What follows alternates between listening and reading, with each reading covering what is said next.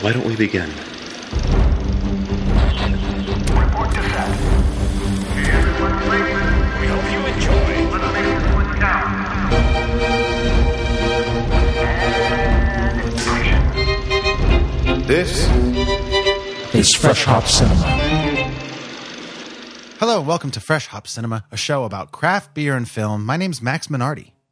And I'm Johnny Summers. What's happening? That was a classic cadence to an intro that I just did. That's like I think the benchmark for how when you're you always tell me that my voice changes in the beginning. Mm-hmm. I do that sort of up up and then you take over. Man, I'm Johnny Summers. That's right, folks. I think nine Yeah. times out of ten, like like you know, Johnny, I've been going back and categorizing all of our beers and making our catalog. Nine times out of ten, you'll say something along the lines of, "And I'm Johnny Summers. This is Fresh Hop Cinema, your favorite podcast. What's happening?" And it's my favorite. It's like my favorite Johnny catchphrase to kick off a show. That said, we're a podcast out of Chico, California. Johnny, where can people find us if they don't live in Chico, particularly if they want to find us on the internet? Well, they can definitely find us in their hearts because they carry us with them always. Okay. Uh, but on the internet wise, if you're using applications, you can use the Instagrams, the Twitters, and the Untappeds at Fresh Hop Cinema. The Facebooks, we're at Fresh Hop Cinema Pod. Letterboxd, we're at Max Minardi and Johnny Summers. Our email is fhccast at gmail.com. Email us in your thoughts, uh, what we did wrong, what we did right. Come on, we love to hear from Love you guys. Keep it up. We love the emails. We love the feedback. Uh, get on it. Feed us back. We feed you. Yeah, sure. Uh, freshhopcinema.com is our website. Patreon dot, patreon.com Mm-hmm. slash freshhopcinema is how we make uh, a significant That amount sweet, of sweet gold. bread. Yeah, that that cheddar, cheddar, cheddar that keeps the show a rolling. Yeah. Yeah, we pump all that money right back into content and beers and foolish life choices. So, Yeah. if you like what you're hearing, uh, please help us keep that going. Uh, we appreciate all of our patrons. Patrons. Do it. Yeah. Can can I just start calling our patrons patrons? Absolutely, you should do that. Be- okay, that's a thing now because patron means boss. Does it really? Yeah, in Espanol. Nice. Also, all of our bosses. El patron. That's right. We work for them. They're our bosses. Fair enough. Yeah. Uh, patron, jefe. Actually, jefe means boss. What the hell does patron mean? I think it just means tequila in my book, but I can find Nope, out. It means Are you typing it as well? it. Yep. yeah, Racia. A person. Oh, patron. Yeah, just no. Uh, it might mean pattern depending on how you spell it. But yep. Patron in Spanish. yeah, What does it mean? What does it mean? Pa- patron and jefe are synonyms. Oh, nice. Patron means boss. I was right. I'm a little Mexican. yeah, sure. You're a big Mexican. Yes, Let's I be am. fair. Yeah, honestly. Uh, so, anyways, a little as little as a dollar a week, uh, you can help us out. There's all kinds of fun bonus content. We just recorded some, uh, and it's a good time. Check it out. Donate, whatever. What is it? Donate, contribute. I, I like to Um, think of it as uh, partner with. Partner with Yeah, us sure. at patreon.com slash fresh hop cinema. Actually, on that note, and in the vein of some OG Hefe slash patrons, I want to give a shout out to John Wallum, who had a birthday this week. Uh, it's such a weird time. I feel we've had a lot of birthdays in the past month or two on Patreon. Yeah, last week just- was Miyagi. Yeah. Uh, Although we actually got that wrong, I think it, it we said it was man. My timeline's so messed up. Basically, You said we you were- fixed it. You said you fixed it in the episode. no, I didn't. not? I didn't bother because I, I texted and Oh, I was cool. like, "Hey, man, like I really thought I had your birthday in my calendar as this week. We gave you a shout out on the show." And he's like, "No, it's it's definitely next week." But I figured, and this is why I didn't change it in post. You know, and I think a, a early birthday wish is almost complimentary, whereas like a late know one what? is obviously not good. And some people really wished we would care enough about them to get their birthday wrong, and we don't. There you go. We just We don't care about it. those people. Yeah. Yep. Right. So, anyways, Absolutely. my point is, uh, I wish that we normally we would have just gotten a beer, probably for that person, and drank it together. So, if you have had a birthday during this quarantine, when everything settles down, hopefully we can all just drink a beer together. It'll be awesome.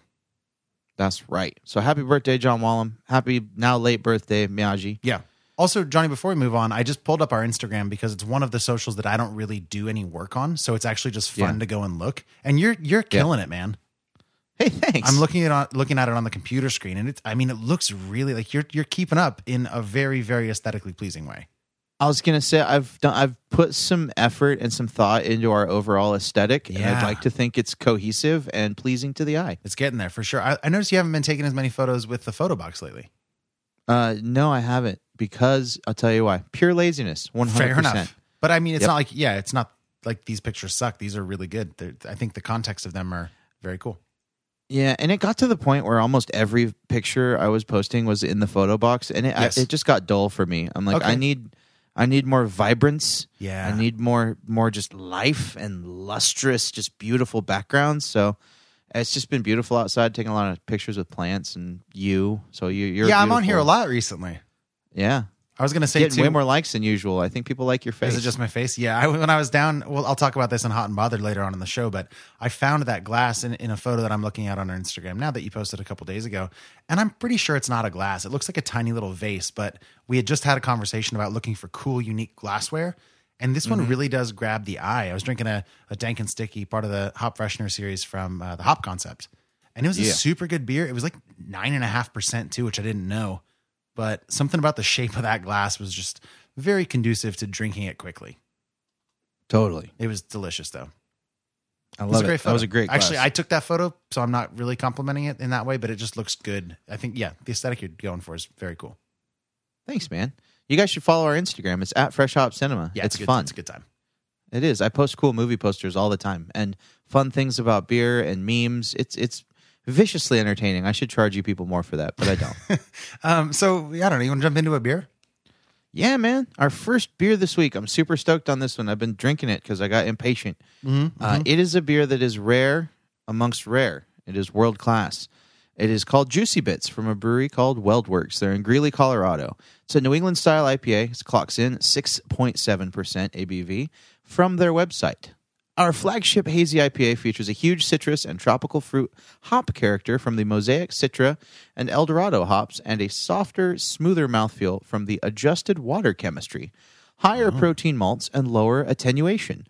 The end result is a beer reminiscent of citrus juice with extra pulp, thus the name a Juicy Bits. Mhm. So I want to touch one more time because if I mean we're still kind of close enough to our housekeeping notes that we did do a review of this at some point on our Patreon.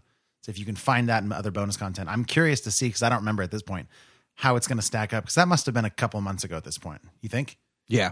Uh, it might have been longer. I think that was like January, February. Oh, is that yeah? Maybe. I, I just remember when we got this beer. I think you gave me one, and you were like, "This, I'm so stoked. This is accessible now, and people love it, and it was super good." Um, but like you, Yeah. said, I mean, like you said, you've been drinking yours already. Does it does it hold up to what you remember it be? Hell yeah. This beer is amazing. Walk me This through. Walk me through your sensations. All right. Well, I mean, it's absolutely drinkable. You're getting this lovely balance of just hop presence that's not overbearing. It's kind of everything I want in a New England IPA where you get this beautiful balance of of the biting hops, the bitterness and the dryness of like a West Coast meeting the the actual juiciness, the mouthwatery, like just absolutely want to take another drink type thing that you get from a New England style beer. Yeah. And they strike a, a great balance. And I, I always say it. I say it every single time we do a beer of this style. That's what I want. I want uh, something that's tastes like a beer, not a milkshake. You know, I want to taste the hops. I want to feel like I'm drinking a beer. And this be- beer delivers on that, man. It's so good front to back. It's just an amazing drinking experience. Are you still enjoying it? Yeah. Do you remember a couple weeks ago when we did a beer with I think five or six different hops? Yep. Do you remember what it was? Uh, nope. Yeah, I don't either, but I do remember saying because I think it. I don't. Maybe it didn't have mosaic, but it definitely had some Citra hops, and I think it also had Eldorado, and maybe like four or five other ones. And I remember specifically saying that it just had too many flavors jumping out, you know, and and they didn't really Yeah. vibe together. I think one of them was the Idaho Seven hop, and it was just such a weird combo. But whenever I see one, and I've said this in the past, whenever I see a beer with mosaic in it, I'm I'm digging for that mosaic. I really want that sort of citrusy and piney flavor, and I think this one nails it.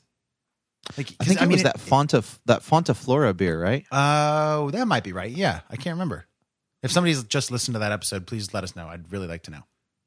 But Yeah. I mean, yeah, this has that perfect balance for a New England IPA where it's it's definitely kind of smooth and juicy, obviously, but it has really, really delicious hop flavors right up front and all the way throughout. And it's never like some just end with a punch or start with a punch and then kind of turn into juice on the front or back ends. And, and those are fun, but not necessarily complex or nuanced in any ways that I find particularly interesting if I were forced to talk about them, which every week I am. So I'm, I'm stoked when I get something like this that is very multidimensional. You know?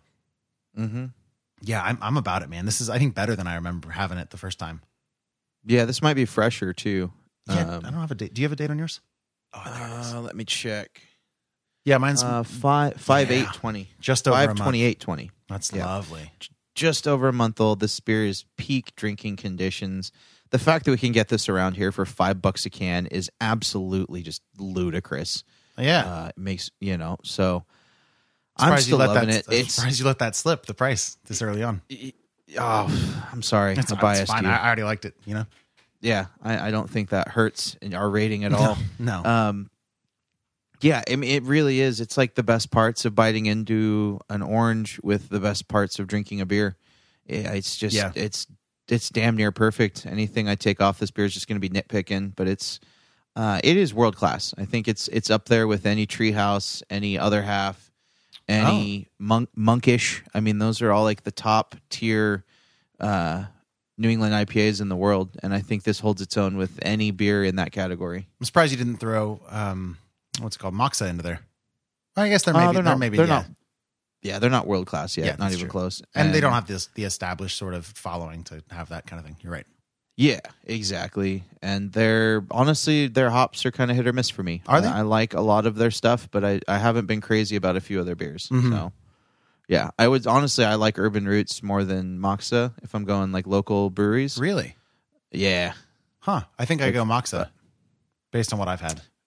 Yeah. I mean, their Moksa stouts are Yeah. those are pretty Yeah. world class. Yeah. but you also like a lot of those you can't get unless you're a member and, and blah blah blah. Right. So, um, but Weldworks does does some real good stuff, man. Uh, yeah, and the fact that this beer is getting distro, I think uh, I don't know if Corona has a part in it. I think a lot of beer is hitting the distribution networks that has never been out there before. Yeah. because of that, because they can't sell it in their tap rooms and they have this excess. Yeah. You're seeing more and more crazy stuff. Like I'm seeing so much uh, pseudo sue Dude, from Toppling right? Goliath. Uh, And that man. beer is like Yeah. if you haven't gone and got a four pack of that, like do it now. Yeah. Because it's coming in like two weeks old. It's Yeah. stupid. We did that on the show a while back, or yeah, we did either that or King Sue, but I know we've done them both at this point on the show. But Yeah. yeah, great beer. I don't, looking for diamonds in the rough in in the pandemic situation. Like that's certainly one of them. Is the the uh, eh, what's the word? Yeah, I don't know. Just increased distribution of, of beer and accessibility. Yeah, of it, man. Probably. Yeah. It's definitely in the Silver Linings playbook. Yeah, you know, I think this is. You remember back when we first started this podcast was when Moonraker was like really sort of all the rage. Yeah. I'm actually maybe I thought of it because I'm drinking this beer out of a Moonraker glass, but this is. I mean, I, those are my first times I really got jazzed about a New England IPA, and this is right up there. My excitement, at least, for just what's going on in this glass. I'm I'm super stoked about this beer.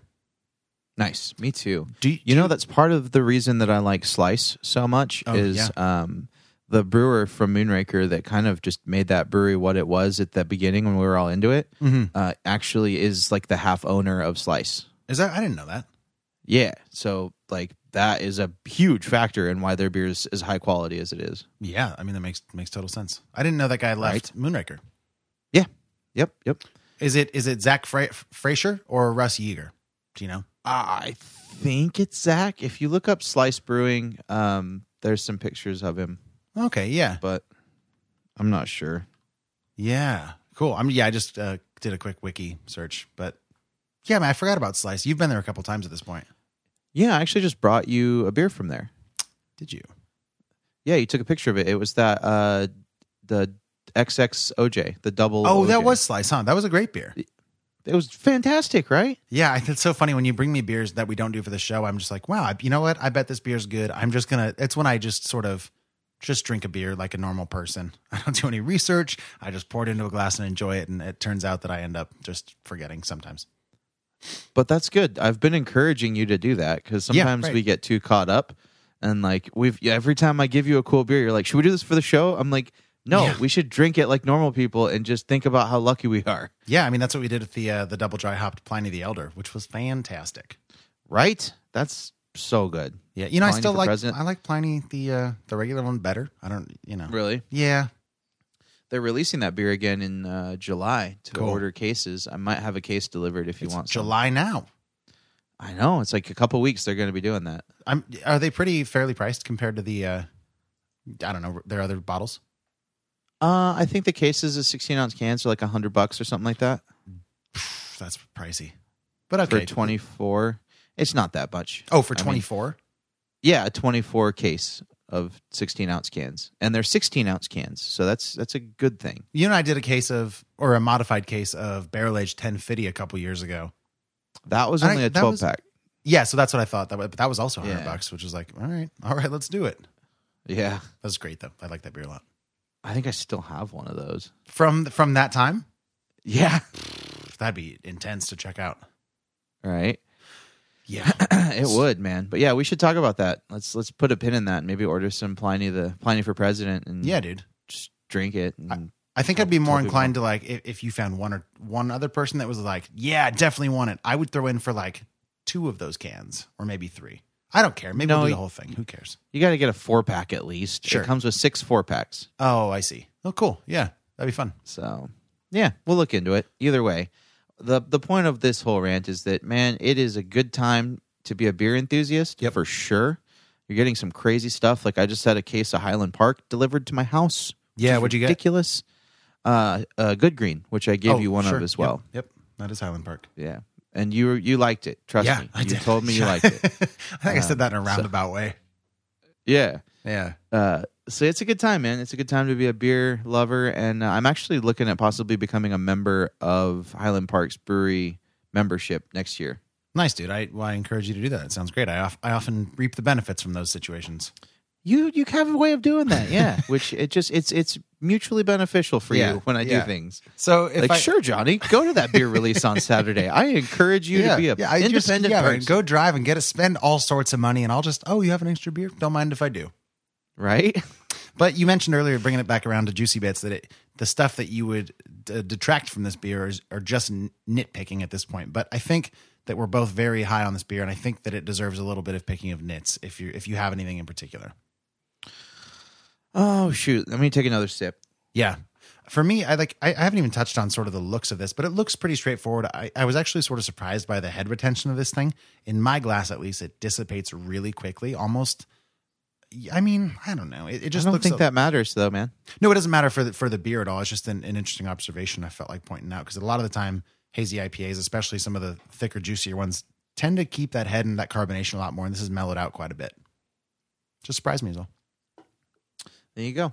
But yeah, That's it's not that's Yeah. that's not me taking anything away from the beer. Yeah, I mean, I don't know. I don't. I don't think it's a ten, but I don't know if I can put my thumb on why it's not. Uh, it's just. It's just not. I was hoping you wouldn't say that Uh, because that's what I was going to say. Because it isn't quite there for me either. No, But but, I don't know it's why. just not. I don't exactly. It's just not. It's it's not sparking. But it's, see, that's the thing. It just doesn't scream ten. But I tell you what, this beer is like a solid. I'm gonna go ahead and rate it. This beer is like a nine six. Oh, it's that's really high. Yeah. No, this is one of the. This is top five beers in this category, in the world. Period. In my opinion. Wow, really? Uh, wow. wow. Yeah, hundred percent. There's no way it can't be in the high nines. If it, I'm telling you that, dude. Like, yeah, no, I agree. like literally world class. I mean, I've probably tried three or four hundred different kinds of New England IPA from every brewery you can imagine. And you think this is top five in the world? Yep. Wow, that's I mean that's impressive to me. I feel like the top five would all be tens. No, not necessarily. Yeah, maybe not. I'd say like the top two, maybe three would be tens. All right, all right. Yeah. So for me, it's just Maybe. a, it's a flat nine for me. It's very yeah, it's super Okay. good, but it, it is missing, and it's so subjective. But it is missing a bit of a a bit of a zhuzh factor, a bit of a bit of a wow, a bit of a spark, you know. And I don't know what it is. I really love all the flavors. I love the way it's drinking. I love the way it's just sitting on my palate. It's it's a lovely beer. It's really well balanced. I just I wanted a little, just a little more, you know. Right. I th- I think part of like the reason that it's not a 10 for me is that overall I'm burnt out on this style of beer as a category. And Oh. it's hard it's very hard for me to get excited about New England IPAs anymore and like this one got me super excited and it's top 5 in the world and I love it and I would rave about this beer from a mountaintop and it's still not a 10. So Yeah, yeah. That's very very that- subjective. yeah, in that case. for sure. But I think that's just, I mean, that's a, uh, you know, definitely a case of style burnout Sure. mixed with just near perfection. So, yeah, again, just looking for that little bit of wow. Don't know what it is, but it's not, it's not in it. but God, I mean, when's the last time I gave a score that high? Yeah, it's been a minute. I could actually probably go look, but another time, perhaps. Yeah, I gave a ten out not that long ago. Yeah, We we, both we did. both did. Yeah, I can't remember what that was, but it, yeah, it was you know something. It's okay. Other that's other people's job to remember. I that. suppose We so, just- huh? We're here to just entertain, guy. Come on. Yeah, I can tell you it was before episode 175. If that means anything, Really? Yeah. So at least over a month ago, we haven't given tens. Neither of us on a beer have given tens since before that. Though, No, you, gave a nine point two to that Almanac Peach You- Sour Nova, Okay. which is pretty good. Yeah, you gave a ten to that damn beer with the sloth on. No, Yes. the, Yes, the- I did. You did, and the hen house. Uh, yeah, that was before 175. Was it? Yeah, I'm looking at I'm looking at the past um I don't know 10 beers that we've done on the show with with our ratings in front of me. It was before all that. Uh, oh wow. Damn, time Yeah. flies, man. Man, I gave a nine and a half to Green Gate from Secret Trail. What a beer! I loved it. That beer's real. That beer's really you, good. g- you gave it eight point eight. This is fun. This is a handy chart to have. I can't wait till I'm done with this though. right? Just it's No, gonna that be beer so was- helpful, Green Gate's so good, so good. so good. But Uh, go ahead. Nope. Okay, I think we're going the same way, but I'll do it. Uh, so Yeah. that's Juicy Bits from WeldWorks. Johnny, where'd you pick it up? Uh, S uh, SNS. Yep. SNS, you said around five bucks. Yep. I think yeah, it's definitely worth the investment. If you're into really good New England IPAs, get your hands on it. Let us know what you think. Uh, Twitter or email is always a great way to do it. Let's move right along to a section called Flick Picks. Johnny, don't need no stinging flick pick, it seems, this week. So I'll just talk about mine, uh, which is a film that came out this year very recently called Irresistible. And I'll talk about it a little bit more after a trailer. The Democrats are getting their asses kicked. We need some way to road test a more rural friendly message. If you can't live your principles in the bad times, I guess they aren't principles, they're just hobbies. Nice. John Wayne and a tractor have a baby, and all you can say is nice. Really? Oh my God, it's so nice. Colonel Jack Hastings is our key back into the great now swing state of Wisconsin. He just doesn't know it yet. Can I be completely honest with you? No bull. Be nice. My daughter's here. That was your daughter with her arm up the cow. Guys like me don't know how to talk to guys like you. Do you have a bottle opener? That's a no. It's just a oh, oh, twist. Oh, twist off. Yeah, yeah, yeah, yeah, yeah. I know. Maybe he does need a bottle. Maybe use your, your vest. But I would like to offer my services. Could we quiet the cows, please? To help you run for mayor of Deerlaken. And if you could get some of them to face front. Oh my God. I am telling you guys, Jack could be the real deal. This little campaign of ours has caught the attention of the National Republican Party. Why are you here? Because crushing the last piece of hope in your eyes really gets me off. It's good to see you. Yeah. You look fat. I'm gonna make a big deal. It's on here, boys. Game on. Tons of press, lots of money. This seems a bit crazy. What do you think of that right there? I don't. Oh. Sorry, not you, Dot.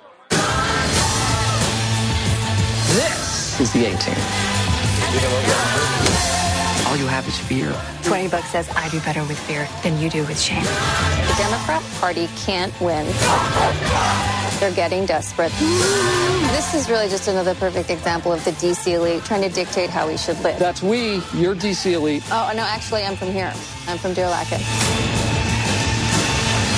That's a lie. That's a lie. No, no. here. That's what are you even doing? I- I'm from Well, that's here. always a great here. and Thank you spirited so much. That was a trailer for a film called Irresistible. It's a it's an American political comedy written by the one and only Jon Stewart, formerly of The Daily Show. It stars Steve Carell, Chris Cooper, Mackenzie Davis, Topher Grace, Natasha Lyonne, Rose Byrne. All sorts of great actors in this. The quick little synopsis without any spoilers. We're not going to spoil it here because Johnny hasn't seen it, and chances are you haven't seen it. It's fairly new. Basically, Steve Carell plays this guy named Gary Zimmer, and he is a very prominent dude in the Democratic uh, party. He works out on the trail to find people to run for office in this case. He is going into Wisconsin to convince this guy, played by Chris Cooper, to run as a Democratic candidate, even though he's in Wisconsin. And he seems Republican, but he thinks he can swing the election the next time around. It also takes place uh, starting in 2016, where Donald Trump has just won. So it's very topical in today's political climate. Johnny, have you heard anything about this movie? No, I saw a poster for this movie uh, when I was purchasing our movie of the week, King of Staten Island, Mhm. on Mhm. Uh, Amazon Prime. It was in their, uh, I think, what do they call that category? Like uh, in theater rentals type situation. Yeah, basically where you, where you can Yeah. pay a little bit more and watch a movie that's like would have been a major release. Yes. and it what it didn't fall through the cracks to go to like uh, direct to like free with Amazon Prime or Right. Netflix because.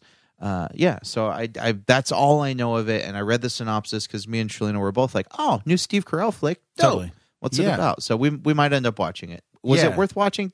Uh, yeah, I think so. Just just to touch on what you said, yeah, it was it was set for a theatrical release originally in, in May of 2020, and it was it was put out. I think the rising term is video on demand, VOD. Um, but it's yeah, it's kind of just like the blanket phrase for movies that would be in theaters if we didn't have a pandemic going on. Yeah, Um, so it was it was good. I mean, I know that you're aware of Space Force, which is, if you don't know, a Netflix show also starring Steve Carell that is on paper a very like biting satire of sort of the Donald Trump idea for abolishing NASA and putting in like space cowboys and we're going to have a space force and what it seems very silly when anybody says it out loud. And when I went into Space Force watching, I've only watched a couple episodes. I was super disappointed that it wasn't more edgy. So, in that respect, this is way more topical. Again, it's like Jon Stewart is not one to pull punches when it comes to political opinions. So, no, the man do- does not mince words. he does not. And that comes through in this film very, very strongly. And I think in a really not even necessarily overbearing way. I think Steve Carell gets to kind of play the the very hoity-toity uh, left-wing liberal in a in a pretty funny way. There's a lot of comedy here. There's some twists, there's some turns, decent performances all the way around. I don't think this is necessarily a game changer in any sense. Like it, it's not saying anything particularly new. It's the premise of the movie is like, how crazy is this political system, right? And like, there's nobody that's pushing back against that in this movie. Uh, to give an example, it starts off with right after the election, the 2016 presidential election is determined, and the votes are counted, and Steve Carell as this Democratic strategist and Rose Byrne's character, who's a Republican strategist, go back to a press conference to talk to the media. And it's almost this kind of fourth wall shattery kind of thing where they're talking to these reporters and they're like, listen, we all knew this was going to happen. Anyways, I'm going to tell you some cool stuff. This system's a sham. Y'all, I'm just lying to you. Fuck you, America. And then they walk off. And that's how the movie starts. And I was like, oh, snap. Like, this is going to be definitely a little bit more edgy and a little bit more poignant, maybe have some really strong commentary. And it kind of flip flops throughout the movie. I, in my opinion, it spends a little bit too much time dwelling on uh, the slapstickier comedy stuff and less time focusing on the things that it sets you up to f- focus on in that intro. But it's good, you know. It's it's available, like I said, a video on demand for like twenty bucks. Um, I don't know. Check it out if you think that all sounds good. I think if you like Steve Carell in general, this is a, a decent movie to watch. And again, like Chris Okay. Cooper, Mackenzie Davis, Topher Grace, Natasha Lyonne, who you like a lot, Rose Byrne, they're all great, good to great actors. I think Do I like Natasha? she's um she's from yeah. What's the show? I never I didn't like it, but she the show it's like Groundhog Day, but it's her. Oh yeah, yeah. Uh, Russian doll. Yeah, Russian Doll. I never got into that Yeah. show, but Yeah, she- that's pretty her. good. Yeah, and she's fine in Yeah, this. and She Mc- has she has a pretty small part in this, but it's it's And good. Mackenzie Davis is great. Mackenzie Davis is great. She's okay in this too, Yeah. though. You know, Okay. I don't know, and like everybody's okay in this. I think Chris Cooper does a really good job. He's the guy that is uh, convinced by Steve Carell to run for mayor, and he does a really good job toeing the line between real sort of rural farmer, but also has a conscience and tries to toe that line, and it has Okay. some depth. But a lot of the characters are are pretty flat in this. Hmm. And it doesn't All right, so necessarily pick a lane, but you know, watch it if you want. I'm, I'm picking up a lot of indecision from you. What's what's this movie out of ten? You know, six maybe. All right. I appreciate the approach. I don't think they stuck the landing in a super satisfying way, but it's it's still worth a watch. I, truth be told, I don't think maybe rent it for twenty bucks, but when it does come was- to streaming, yeah, I'd go for it then. Okay. And that's that's you know irresistible. You can check it out if you want to rent it now. It's available on Amazon and uh, Fandango if you rent movies there. Basically, wherever you can rent movies, it's there. But you should just maybe wait for it. Fair enough. Uh, to clarify, you have no flick picks, so maybe we just jump to a break. What do you think? Let's do it. Okay, when we come back, we're talking about a film that we've teased for a few weeks now called The King of Staten Island, which is also available on video on demand. We're going to play a trailer, but outside of that, we're not spoiling anything from the movie. So come on back. Hey out there. It is officially summer. The dog days are here. It's hot. You need cold refreshment, whether that's in the form of a cocktail, a glass of wine, or an ice cold craft beer. You should go down and check out the Handlebar right here in Chico at 2070 East 20th Street. They have a fantastic food menu, rotating craft beer all the time, excellent happy hour deals every single day of the week from 2 to 6 p.m. You're going to get money off of everything I just said, including half off bottles of wine, which is an absolutely fantastic bargain. They have an amazing patio. Dogs are welcome. It's all ages. Bring the family. Check it out. Get out of the heat and go down and support Handlebar Chico. I like your tattoos. What are those numbers on your arm? Oh, that's uh, the date my dad died. He was a fireman. Died in a fire 17 years ago. Oh my god, I'm so sorry. Don't be. It's fine. Knock, knock. Who's there? Not your dad.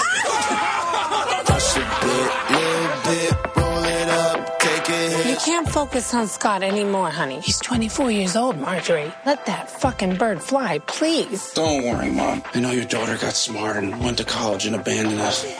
But I'm still here. I'm going to be here forever. Yeah. People told me slow my roll. I want to become a real tattoo artist. Your work is mad inconsistent. Obama ain't right. Oh, I love your tattoos. This is my favorite.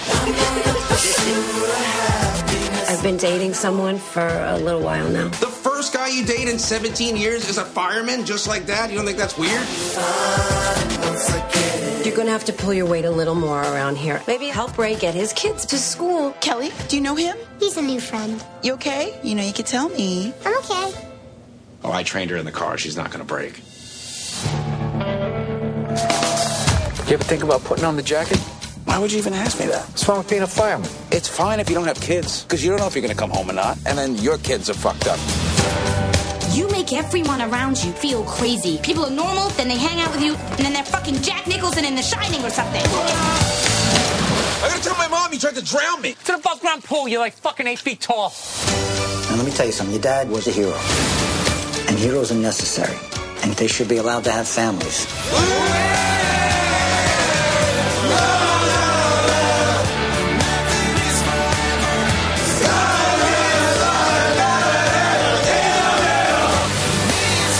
You gotta get your shit together. Time is passing by very quickly. Why do you think I smoke weed all the time? So I could slow it down.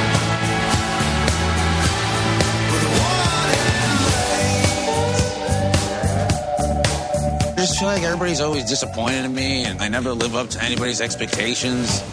Hey, thanks for listening to all this. You're one of the few people who treat me, you know, like a person. You're welcome.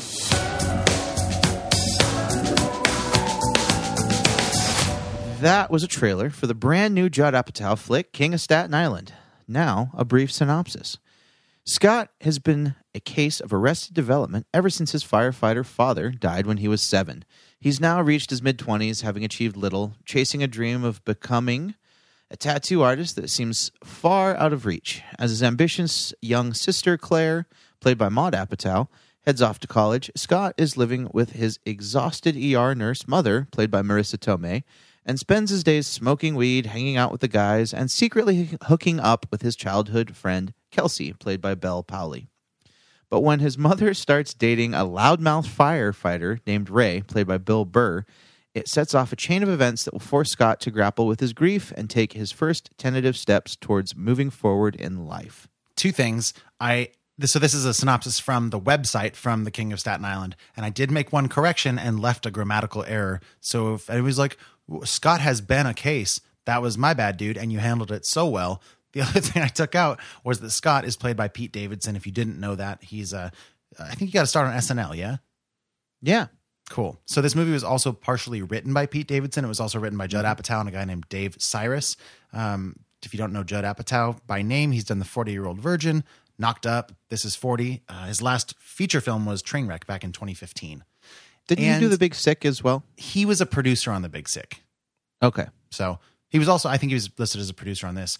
Also, fun fact that's not in our notes this movie was executive produced by Pete Davidson as well, which is basically means bankrolled by him, which is extra cool because this movie has a lot of uh, biographical things about Pete Davidson. In, in the movie, we we find out that his character Scott's dad died in a fire uh, when he was young. And that actually happened to Pete Davidson's dad when he was young. His dad died in 9 11. And we can talk about more of how that kind of those parallels happen throughout the movie. But like you said, yeah, Pete Davidson plays Scott Carlin. His mother is played by Marisa Tomei. I'm just looking through the cast list. The only person you didn't mention is Steve Buscemi because he wasn't. He kind of plays a supporting role as one of the senior firefighters. Uh, he's actually really nice in this. I really like Steve Buscemi. Me too. Did you know that he was actually a career firefighter before he was an actor? I did know that. I learned that today, but I did know it. Nice. I knew that before today, not to brag. Fair enough. Did you Uh, know? I just remember. Oh, go ahead. What's that? Well, I was going to say, did you know that one of the firefighters who also consulted on this movie is also a firefighter, but also knew Pete Davidson's dad in real life Oh wow! and acted in this movie? Which there's all sorts of nods and Easter eggs throughout this that I learned about today, which are very it made me respect the movie a little bit more. That's really cool. I dig that. But I think you were going to maybe say something and I cut you off. No. Okay. So, yeah, this was released to video on demand June 12th, so just a couple weeks ago. Uh, it also became the most rented film uh, for two weekends in a row on all of the major renting platforms. And then in the third weekend, it only fell behind, I think, on Fandango rental. So it's it's been doing really well, uh, both by numbers and by critical uh, response, I think. It runs two Nice. hours and 16 minutes, which is uh, a lengthy thing, longer than I thought it would uh, be. It's rated R. And a little fun fact this was, again, it was going to be released at South by Southwest. And then even after that got canceled, they were going to screen it in theaters. And literally two days before it got released, so on June 10th, it got pulled from theaters because Universal was like, there was a misunderstanding. Sorry about that. They'd sold tickets, it was a whole big thing. And they just decided to make it basically, Universal gave Judd Apatow the option of, okay, you can either put it on video on demand or we can do a full theatrical release next year. And he was like, his, I think his literal quote I was reading in an interview was, I didn't see any sense in holding back on something that I thought would make people happy right now. Mm. Which is also like, all right, man, fair enough.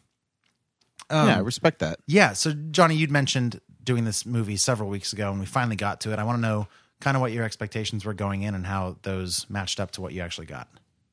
Okay, so expectations were, um, you know, I knew Pete Davidson from his Saturday Night Live career as well as some of his stand up comedy. Uh, I'm a fan of his work, and I was expecting it to be uh, a dark comedy, uh, somewhat satirical. Uh, you know, and I know he's had his issues in the past, and and I knew it was gonna probably be a little bit autobiographical. Just hearing about what the movie was about, and that you know he was, you know, a writer on it and ex- executive Right. producer. Like, okay, so this is gonna be like um, someone dealing with their shit, and maybe not, you know, acting as much as you know gaining catharsis through this art form Right. which i thought i was expecting that and i was hoping that that would be the case because i mean that would be something visually stunning Mm. and kind of cool to see someone you know that wrote a movie to basically help them get over something i'm talking looking at honey boy looking at you Sure. Yeah. um, so in that vein, I was kind of expecting something like that, something dark but didn't take itself too seriously, uh, and I was hoping for it not to be too cheesy, uh, and hoping for it to strike a good balance. Uh, and just, oh, I mean, I had reasonably high hopes that this was just going to be good. That's really Mhm. the bottom line, and those were, uh, in fact, confirmed. I was Nice. pleasantly surprised with this movie. Uh, it got deep when it needed to. It kept it light. It was a piercing look at uh, mental health and self destruction and self pity Mhm. in a lot of ways. And uh, I thought it was a very interesting first hand commentary on some of those things like that. Uh, which are important stories and feelings to be told and expressed and normalized on screen. So, in that way, I thought this movie was very uh, important and thought provoking. Uh, in that, you know, you're looking at someone that doesn't know how to process grief at all, Yeah. and is just completely broken. And you're looking at that kind of a glimpse into the life of someone that is trying to process and move on.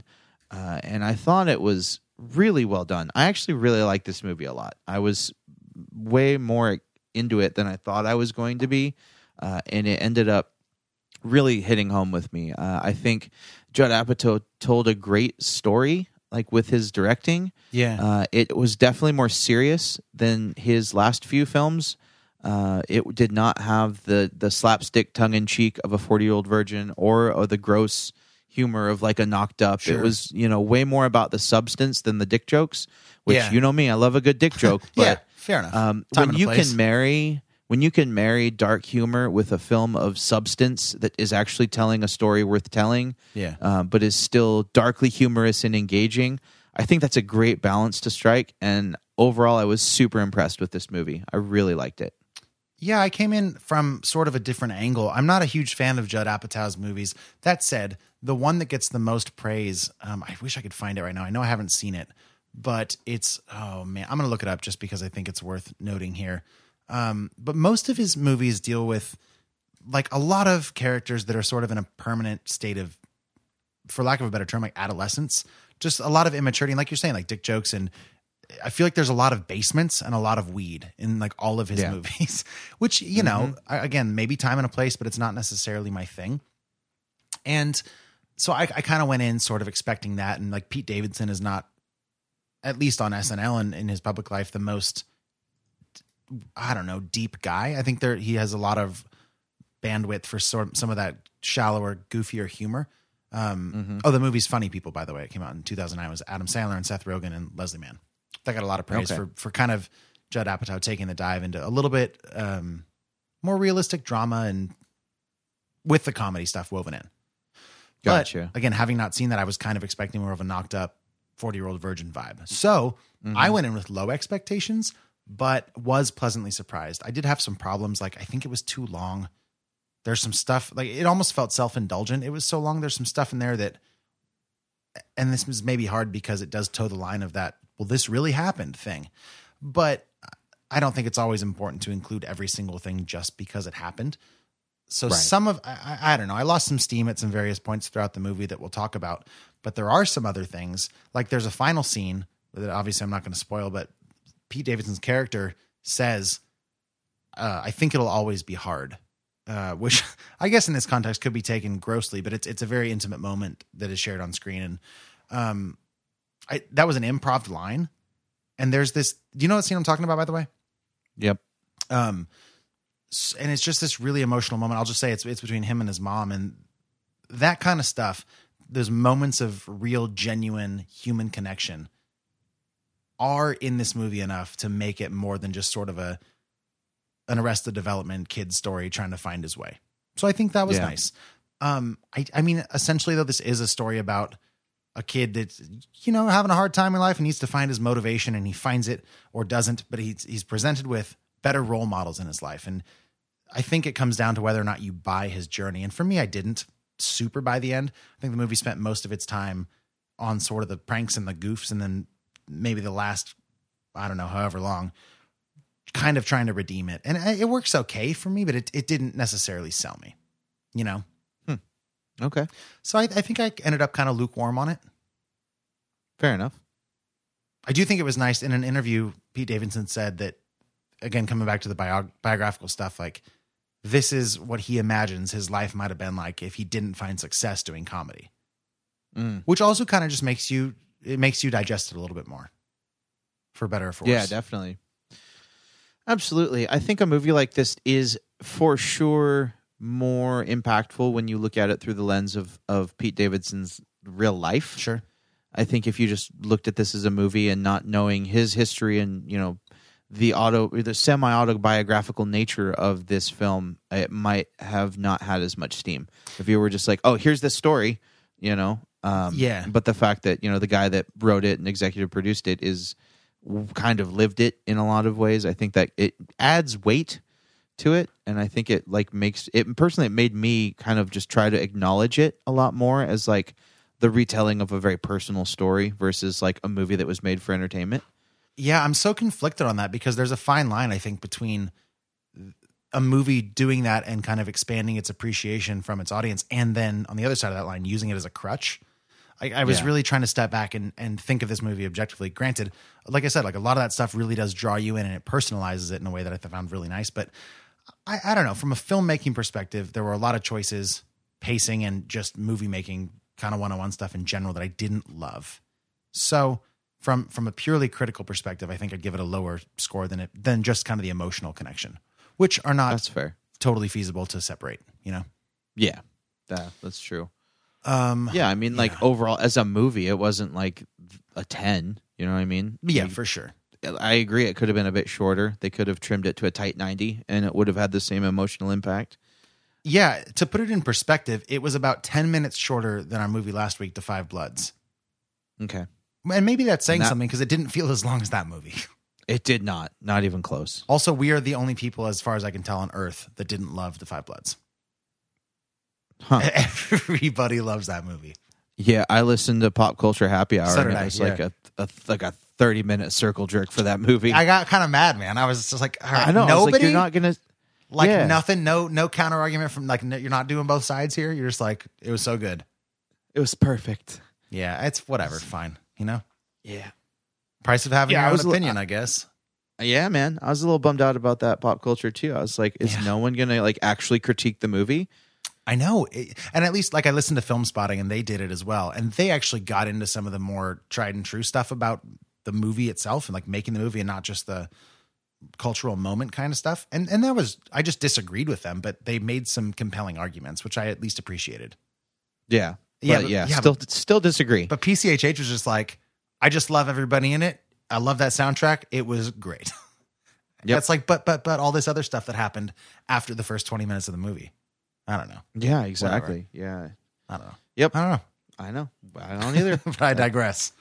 Uh, it's funny that like we both have such an opposite take of the rest of the world because usually like I'll hate a movie that everyone loves or like I'll love a movie Yeah. that's like terribly rated. Sure. And usually you're like the opposite. But the fact that we're like on the same page of this one to me is a little surprising. Yeah, yeah, I, I agree. It was I didn't see that coming. I thought at least I'd find some people that I normally read or whatever, and then like would have my same argument. I did find one actually, but it was like had to dig, you know.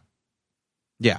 Exactly. You had to go and find it. You didn't it just wasn't out there. Yeah, can we can we spend some time back to the King of Staten Island talking about relationships in this movie because I think it's a pretty big part of this. Like I want to spend a little bit of time on his group of friends. Obviously, I think the the relationship with him and and Bill Burr's character is pretty important. Obviously, like him and his mom, we should maybe talk about a little bit. Did did those relationships work for you? Did the characters work? Do they work together? I really liked his relationship with him and his mom. Uh I think I think Marisa Tomei is a good actress. yeah, okay.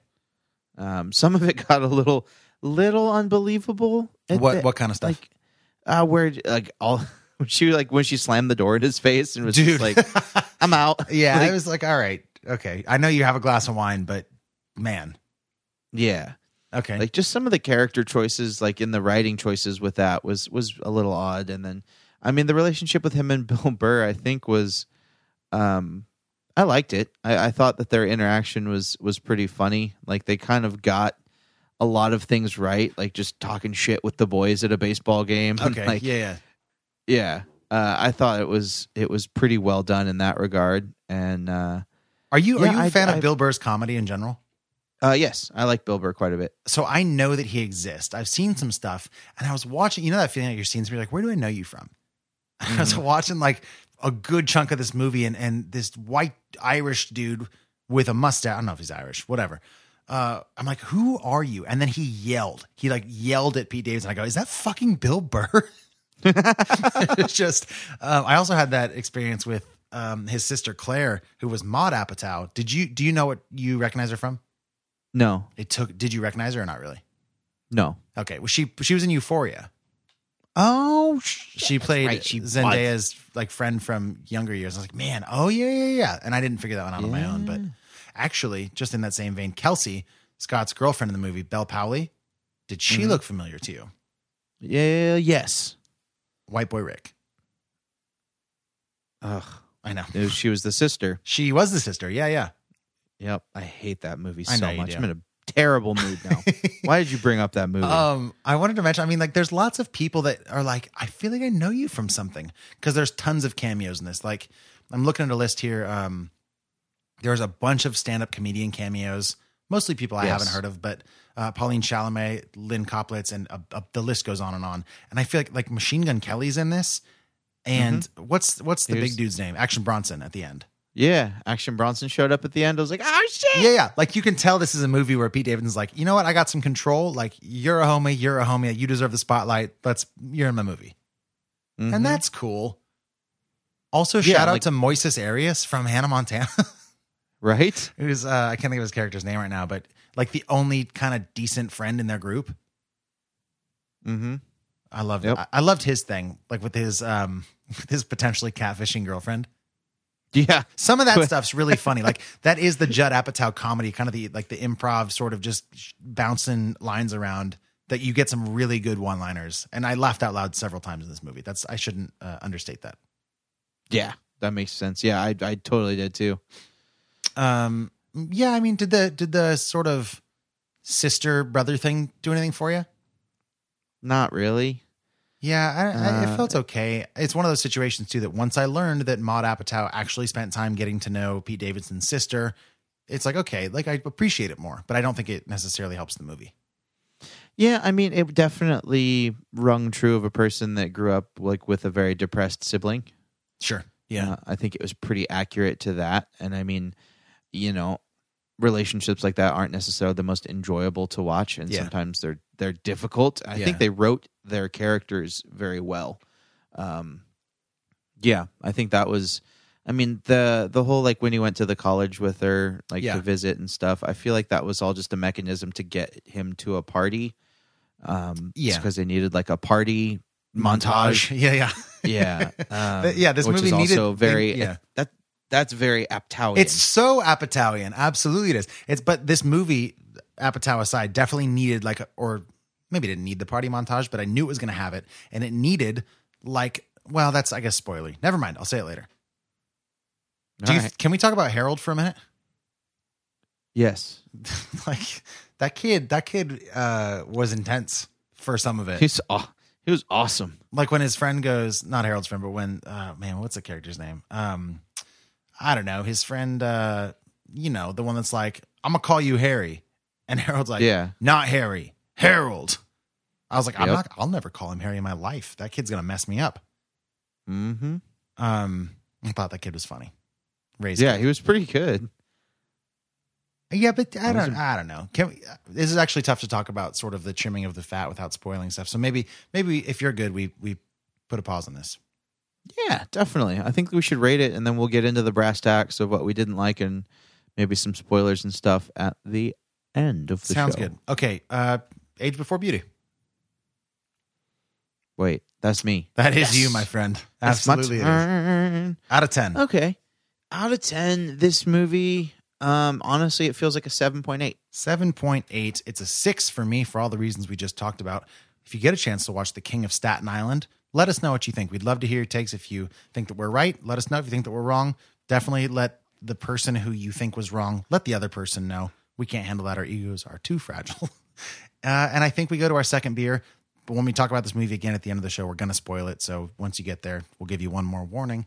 But my lord, my friend, I've just made the longest run on sentence of my life, perhaps, and I need It's still going. second beer. But I'm wondering if we need to pop to a quick break, or at least an imaginary break, so we can each grab our beers out of the fridge.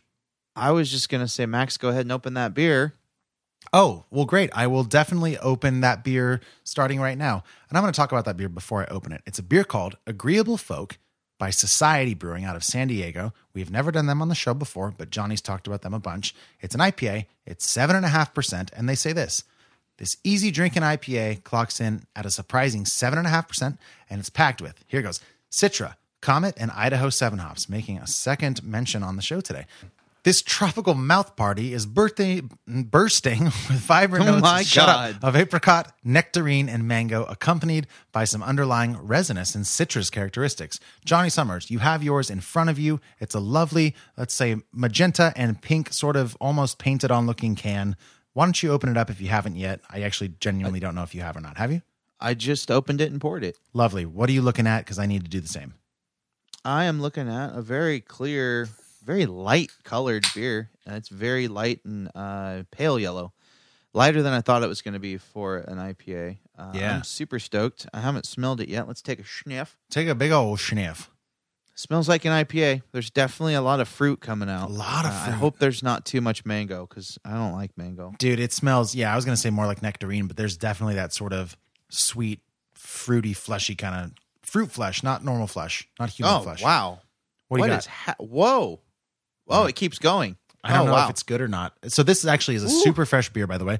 This was canned Yeah. uh, also just about a month ago. Good job this week, man. These are both super fresh. Uh, you know, I bring that fire, boy. Gotta do it. Um, what just keeps going? You said keeps going. What is? the flavor like it just developed like i took a sip and then it was one thing and then it kept going and then it was another thing and then it was bitter and then i don't know what's happening right now In a good this way. beer just like like mortal kombat punched my mouth Oh, nice. Which character would you say?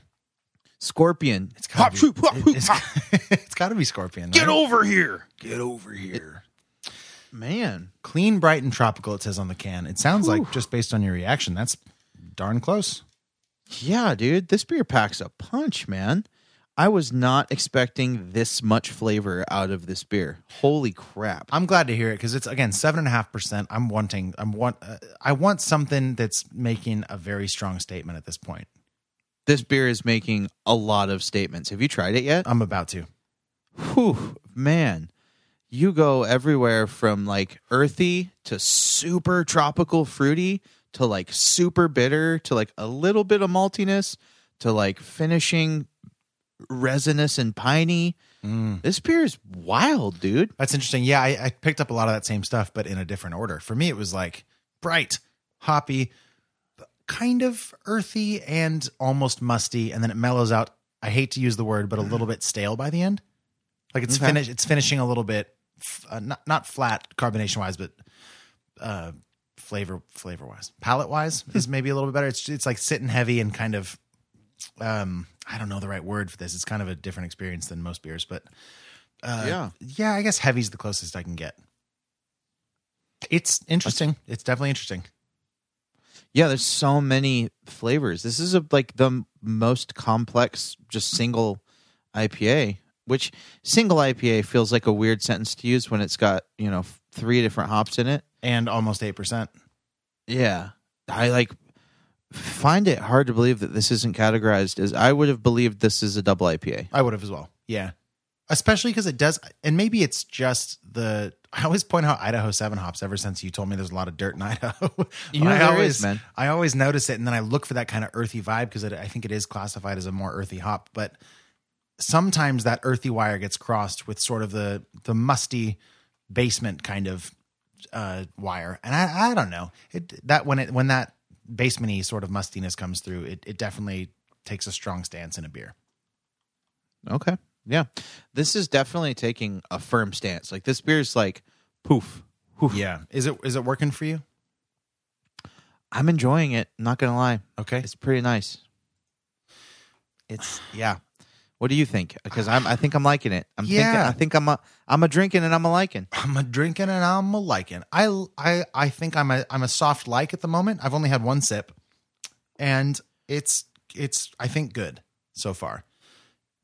But I need I definitely need to explore more. This is not one that I could do after one sip, uh, sadly. So, uh, any other thoughts as you drink a little bit more and it develops? Maybe. Yeah, it hits you right away with like a tropical punchy hoppiness. And like you said, it kind of fades away like smoke, just like it doesn't linger uh, in like a positive way. Like I want that good flavor to last a little bit longer. Yeah. But it is like if you drink this beer like reasonably fast, like you don't sip it and you like take a gulp of it.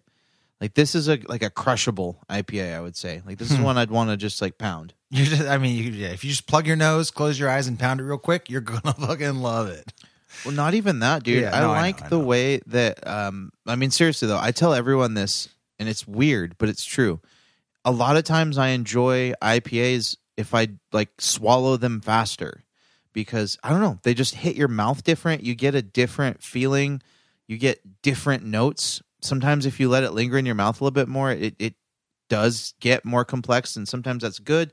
Sometimes that bad. It's kind of like a beer by beer basis. But this is a beer where if I was sitting at a bar and I took a sip of this, I'd be like, okay. And then I would probably polish off half the glass and then mm-hmm. use like maybe two more drinks to finish off the rest of the glass. And be like, this is a beer best like consumed hungrily. Yeah, are you saying you'll put it in your mouth, immediately swallow, and like do that whole fat thing fast, or like you'll let it sit in your mouth, and then the moment you go to swallow, just boom, shove it down? Um, I don't know. Let me take a fast drink and I'll tell you. Okay, because for me, it's like I don't know, man. I go in and and the first maybe third of drinking this, if you count the start of raising the glass to your nose, and then by the time it totally leaves your mouth, as the whole the first third is very very titillating, and then something happens for me where it's just like, okay, that's kind of a bummer. And I'm not sure exactly Yeah. what that is yet, but I think I'm getting close.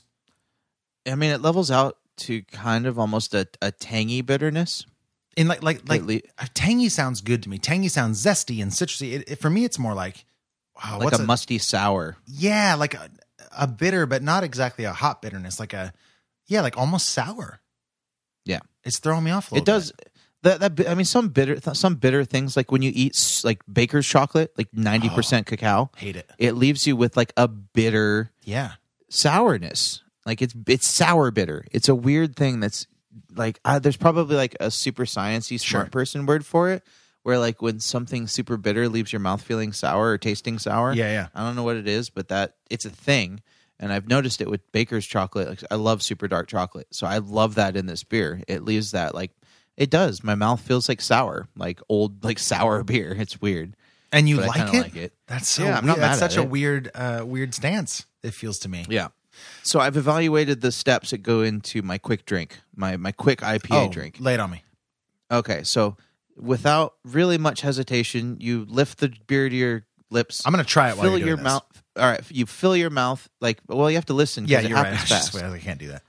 Yeah, it's it's like I'm gonna do this while I'm reading the instructions. Wait, I need to read the instructions. yeah. Um. So yeah, you just lift the beer like you're not trying to smell it. You're just trying to drink it. Fill your mouth to a comfortable level and just down it. Just like you're not savor. Like you don't need to savor this beer. You need to just drink it. And the Just stance is it. this makes it more enjoyable because um, for me, it makes it way more enjoyable because the best parts of it that you're describing linger longer. I'm gonna give it a go. All right, give it a go. Give it that fast drink. Here we are. We're listening to Max it? Fast it? drink. Um, shit, man. There's something about. I think it's the mouthfeel slash the alcohol presence at the very end. It's almost leaving me feeling like it's a triple IPA. Like it is really heaviness. That's. It, I don't know. It's just not. It's not computing with the rest of what I'm tasting. It's so weird. No, I mean that makes sense. Um, I actually looked up uh, a couple things, and this is from justbeerapp.com. It's an article about uh, IPAs versus double IPAs, and Yeah, some yeah. of the main characteristics of double IPAs is they're richer in texture, and they have additional malt, uh, and they also have more booze. So essentially, if you're getting way more texture and like way more booziness, uh, if it's, I mean, technically this is still a single IPA or an IPA because it's under nine percent. I thought it was Um, eight. Double IPA. Uh, this list has it uh, nine nine percent or higher. I- I think Classifies a double IPA. You said this was on. What did you say? Beer app. Uh, that was from justbeerapp.com. I th- I think I'd go to bat for this one. I'm I'm pretty sure that it's it's universally accepted as eight percent. All right, let's. I just pulled up a beer advocate Sure. uh, list. Let's see what they say. But you can keep talking while I read this sure. real quick. Yeah, I, I don't know, man. Even if that's true, like, I I want to like this too because the can is so neat. But you seem like Yeah. you found some information. Yeah, I'm sorry. Go- okay, no, please, so go quickly. ahead. I'm, I, this was a very concise. I was just filling. well- I was filling time. Go ahead. Yeah, dude, this is a super well. Like, did you write this article? It's so well organized Oh and formatted. God, thank you so much. What I just say? I scrolled right down to where it said alcohol. Yeah. Uh, once an IPA reaches the seven percent alcohol All by right. volume range, it's entered into double IPA turf. Okay. So you, uh, so, huh? That well, where's So, this, this like- beer advocate? Yeah. Uh, you want to aim between seven and nine percent for a double IPA, It's kind of like saying eight in a way. right? So like this, this for all intents and purposes and mouthfeels, excuse me, could theoretically be classified as a double IPA. I guess that's such a like weird. why thing. is I keep- why is this beer not a double IPA? So I keep talking about. It seems like it comes up the past couple weeks. Our our beer encyclopedia of beers we've covered on the show, and I've been going off of Beer Advocate descriptions and, and qualifications because I feel like at some point you just have to pick because everybody has kind of their own benchmark for what is what. Um, and I don't know. I feel like I haven't seen an IPA on there that's less than eight percent, but I, I mean, it could be wrong, obviously. But that that's very shocking to me that it, they call it seven. that is. But maybe that's right. Uh, maybe. I mean, I guess it is. It just must be right. You know, is there a way to verify this? What's like the I don't the beer? What's the beer competition? The like. Is know, there a beer Bible? I, there needs to be. Oh, if there's not a book out there called the Beer Bible, Yeah, I mean that's yeah, you gotta you gotta get that down super fast. Wait, we got to stop recording. I got Right, just go trademark that, shit. for sure. Yep. Um. All right. Well, I mean, I guess to some extent too, though, you have to respect what the people that brewed it call it, and they call it a, just an IPA. All right, See, that's well, the that's that's, we're the gonna- thing, though, my man. Like, I think either Beer Advocate or Untappd called this an American IPA, which is what they call a single IPA. Yeah. Like, look this up on Beer Advocate and see what it says. If it says double or imperial IPA, I guess I was wrong, but I think I'm willing to bet that it just says American IPA, which is very confusing because then it's the question of is it strictly the ABV that dictates whether or not it's a single or a double, or is there another factor that we're apparently not aware of? No, the, the I mean obviously the amount of hops, literally, and malt Sure. are two Okay, major sure, factors. sure. So it's amount of hops, the IBUs, obviously, you know, malts and alcohol content. Those are the three factors that define IPA versus double IPA. Yeah, fair enough. What does it say for this one? Uh, folk. Are we looking at uh, beer advocate? Let's yeah, let's try Beer Advocate. I think yeah, I think that makes the most sense. All right. Let's see. Agreeable folk IPA dash American. It's an Amer- so like, and then if it, what did you say it was? Double IPA or Imperial IPA? Um, it's just it's real hoppy. It's real big. It's real different. yeah, but nomenclature aside, you like it. I like it significantly less. I think. Do you want to talk more about it, or do you want to rate it? I think it's a very agreeable beer. I think it's a unique. Don't just say uh, it. Don't, fruit- that was very smooth, my friend. Just throw I out agreeable. it's a, I think it's a unique and uh, fun drinking experience. I think it doesn't taste like a lot of IPAs I've had before. That's true. I don't think it's bad. I think it's very different, and I think it's nice to be surprised in this crazy game we call craft beer. Every once in a while, something comes out at you with a left hook to the liver, and you're just like, "Oh, what are you? I, don't know, I, but I think I like it." But if milk came out of this can, I wouldn't be like, I'm so glad I'm surprised. I'd be like, this is a can of milk. You Well, know? that's because it's labeled as beer, Max. that Yeah, would I- just be crazy pants. Uh, This is labeled as agreeable, and I am very disagreeable on this. But let's let's give it an out of ten, man. Yeah, uh, I think it's it's it's very unique. Uh, it is memorable in its Yeah. oddness. Uh, Okay. it's definitely odd. Um, I'm going to go out and say that it's odd. This beer feels like a like a six seven for me. A six point seven. That seems. Yeah, I that think seems, this is- Yeah, it seems right. Yeah, I know, right? My rating matches up to my my my characterization of the beer. It's it's very impressive every week. You Mine- always say I know I do, but it's true. Like, you, yeah, you're you're very consistent. It's very it's very trustworthy. I think your argument backs up your and your eventual rating. So, props. And gosh darn it, people like me. Gosh darn it, people like me. I'm gonna give it a four. Oh shit! And I'm actually feeling generous. I'm I'm really toying between a three and a four at this point. wow. Did you just full on slap this beer in the face? Look, I don't like it. What did agreeable folk do to you? They were disagreeable. Jesus. It's like when somebody comes into a party Four? and is like, "I'm likable," and it almost makes you be like, "I feel like I hate you a little bit." And that's Wow. what that's what its Jesus. flavors are doing for me. I don't know, man. It's it's just not it's not my thing. I guess. It's I guess not. and I wish I could fall back on like, well, it's not that fresh. It's pretty damn fresh, and it's just I don't like it. That's fine. I don't like it. Yeah, obviously. Jesus, Murphy, straight Yeah. four. So if That's you disrespectful. if you sweet listener agreeable or disagreeable with what we're saying let us know it's a 6.7 for johnny a 4 for me uh how much was it johnny where'd you get it and where can other people get it Also, like five bucks SNS. They have a couple IPAs that are very fresh from Societe that I think you should go check out. The single IPA that comes in the white 12 ounce can for like 350 399 is really good. Uh, I shout out friend of the show, Jacob Dickman. I saw he just posted on his Instagram. I Oh. liked that shit. How's he because I doing? like that beer. He's doing good. good Yeah. um all Um, right So yeah, cool. about about, about five bucks for this can. Go check out SNS, man. They got good stuff. yeah fair enough all right let's move into hot and bothered uh it's when we talk about what's got us very happy or very upset slash sad for the week johnny you've got a few so why don't you kick us off This segment is uh, this is like where I shine. This is like my just- part of the show. Alive. and I'm I'm actually kind of mad that you have uh the first thing you have listed, and I'll, I guess I'll just chime in once you get there. So kick it off. Why? What do you have mad about the first thing I have listed? It's not really mad, but the show that you're talking about, if I'm if I'm not mistaken, is Alone, and it's on Hulu, right? Yeah, So it's what is it, Johnny? I don't need to do it. it's awesome.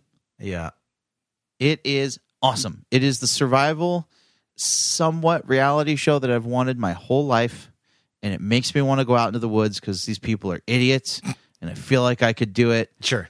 Uh, I'd probably fail, but I feel like I could give it the old try. So basically, what Alone is, it's 10 survival, like quote unquote experts. Sure. Uh, they're essentially going out to try and survive alone in the wilderness with with just with just cameras. Like it, that's to me that's a factor. Like there's no camera crew around. Yeah. It's I'm just, them. I'm with- sorry. I'm just literally camera gear. picturing you in like a shirt and a tie with a little pointer, like addressing a conference room, like the elevator pitch for this. You're like, all right, guys, listen, this is it. These people, these people are alone. and like, what are you going to call it? Fucking alone, I guess. we're- obviously, we're going to call it alone. Yeah. Um, and I like it because there's no set amount of time. The show goes on as long as it has to. There's no survive 30 days Mm. Right. and then you'll do challenges with another person to see who gets eliminated. Right. It's literally you're alone with your thoughts. The one show I saw almost went 100 days. Just Damn. alone. Yeah, dude, it is so intense and so visceral and you see people at their highest highs and their lowest lows and you've seen I've seen I've watched 4 seasons so far. Oh, and shoot. yeah, dude, I'm all in on this show, brother. You have no idea. It's a problem. Like I've seen people get pulled out for literally starving themselves and losing so much of their body mass Yeah. that they're facing organ failure and then they're still fighting to not leave. Like this is not a show that is weak Yeah. or like overproduced. This isn't Survivor. This isn't even Survivorman. This isn't naked and afraid. They get clothes. this isn't no, dude. This isn't naked and afraid. This is I just went five days without eating and I haven't pooped in a week. Yeah. And I think my body's shutting down and like people having to deal with that. It's And that does it the for you? most dude, it's the most real thing I've ever seen because I'm like I'm kind of an outdoorsman. I, I wouldn't say that I'm anywhere near on this level, but I love fishing, I love camping, I love Yeah. The aspects of this show and I've I've done some remote camping not again not to this Not like extreme this, but yeah. like not like this but the whole idea and the premise premise fascinates me in that it's really people testing themselves not just in their skills and abilities but also in their mental fortitude Yeah. and the the inner turmoil that p- some people can overcome and some people that can't deal with for 3 days Yeah. uh, it's just one of the most fascinating things I've ever seen because every season is such a character study of resilience or lack thereof, strategy or lack thereof. Uh, Yeah. you know, it's it because you can only bring like ten things with you. Yes. It's it's crazy. Like it's it's hardcore like survival. I think it's it's one of the most genuine.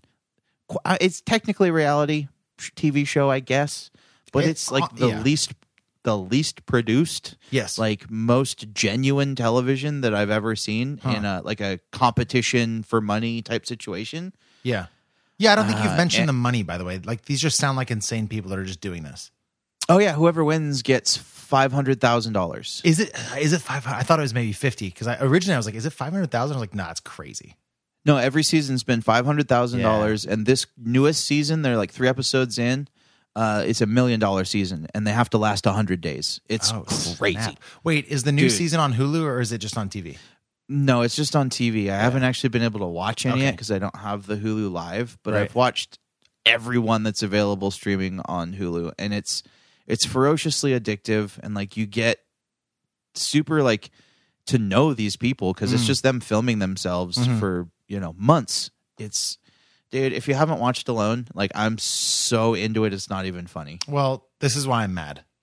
Is because I Okay. have watched Alone Okay, and I don't like it. why not? So Sean, friend of the show and patron, uh, slash all around good dude. I know him. Yeah, you do. Him and his wife Kristen. We were we were FaceTiming Gianna and I and, and those two one night, and I was like, "Hey, you guys got to watch Hate Thy Neighbor on Hulu," and they were like, "You guys got to watch Alone on Hulu." And we both agreed to watch each other's recommendations, and Gianna is loving it, and those two love it, and apparently you love it, and everybody loves it, and I don't care and I just feel like I'm not part of the club, and that's why alone seeing it written on this note sheet made me mad. why don't you care, man? I don't care. I don't like. I I think it's cool that people want to explore their outdoor skills, and money is awesome. I just I don't find it interesting, really. Like, I- Really? I, don't know, man. Why not? I'm not sure. I, it just doesn't grab me, and I, I want it to grab Like- me. I've watched about three episodes. I mean, man, it's it's like the most raw form of like a person. I Like, know. just alone in the woods. Maybe I don't. Maybe I don't like that version of people. Maybe I just want like pe- keep your shirt buttoned up and your tie straight and go to your job. And that's the like. I, I don't want to bump into this person at the grocery store. I want. I want the the societal person.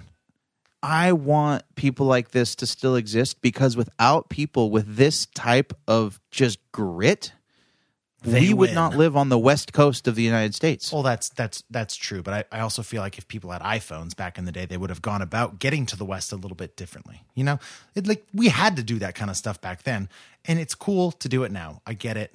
I, fish gross me out. I don't like the fishing stuff. Fish fish in general gross me out. They bother me when they're out of the water. I'm like gross. So I'm starting to think this show just isn't for you. it's absolutely not for me. But I'm I starting like, to I- think you would. I do well outdoors. I love doing outdoor stuff. I love hiking and camping and um, throwing shovels that have axe edges on them. Cool. Why yeah, not? that's all shit that like you could go home that night. Like, oh yeah. I mean, I'm not trying to like. Yeah, I don't want to because I think the bar for the show is like a year. Nobody's ever lasted that long, but they they say like one year, and like the most is like a few months, right?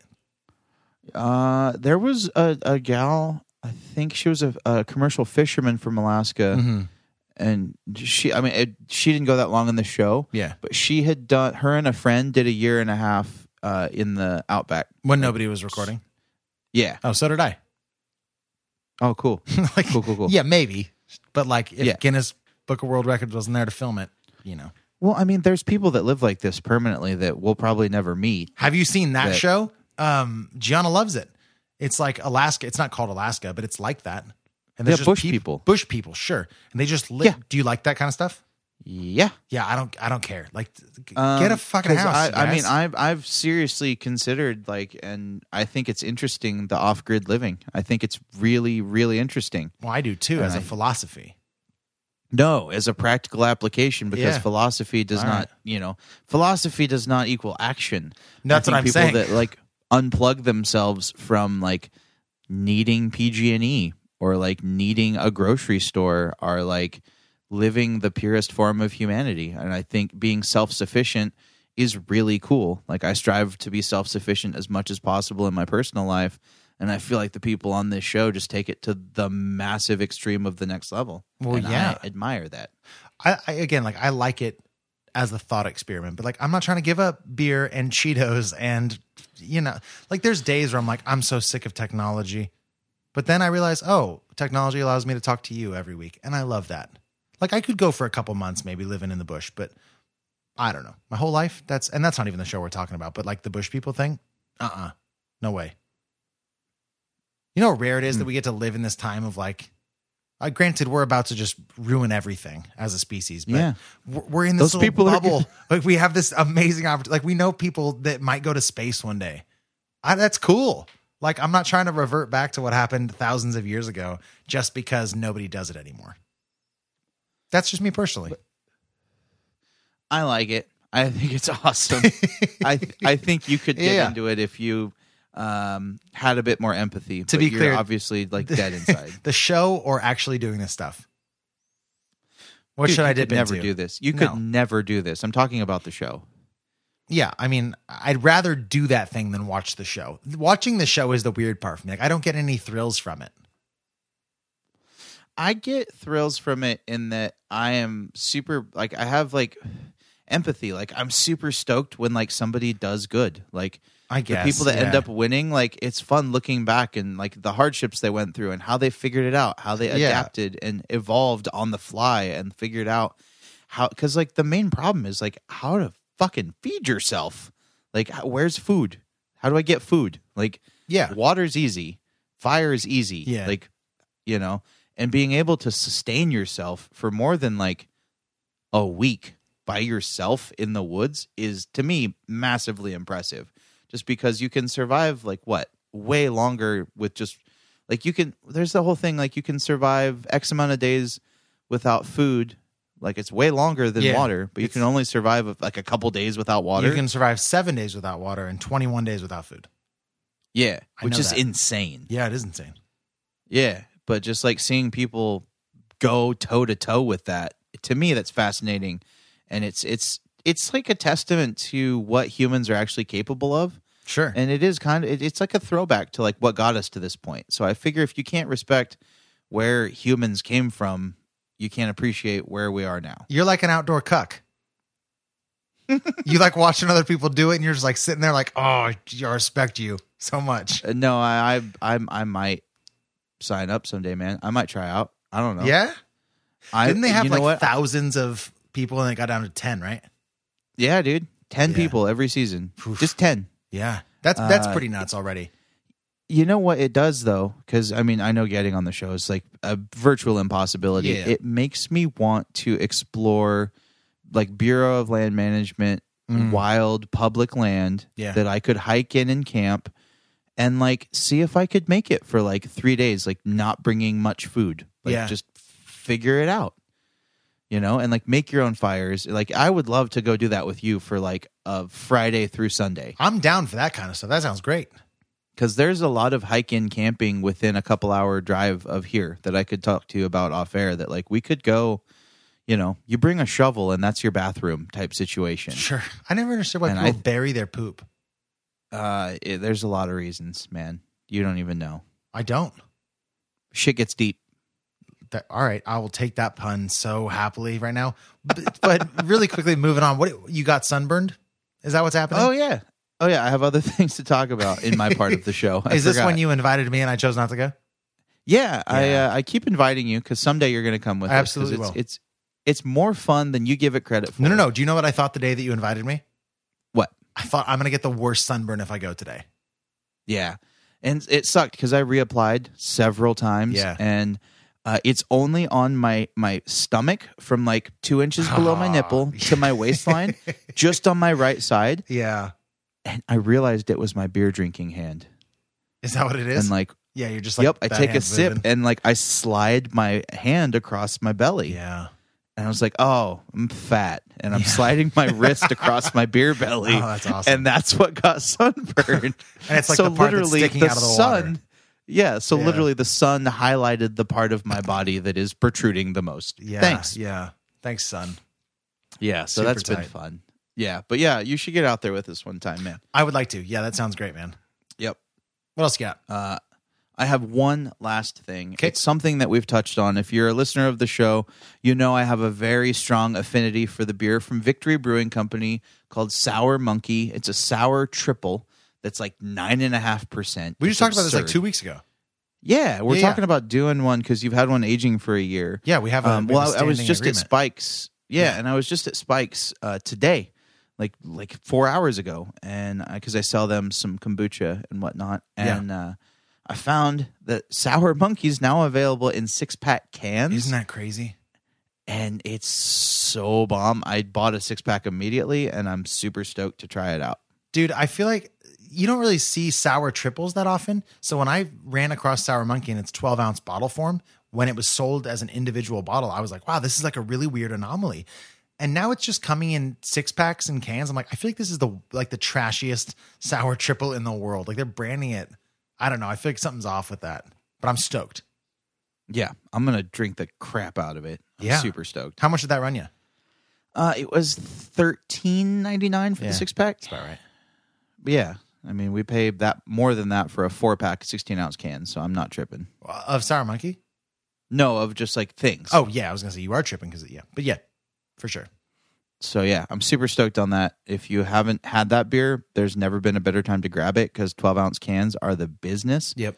Uh, and six packs are you get a bunch of them. So Yeah, that's great. Go buy some Sour Monkey. Yeah. It's good beer. Yeah, For sure. Hell yeah! What do you got, man? You've I- done any manual labor these days? Yeah, and I think we should lead with your redaction of my hat thing.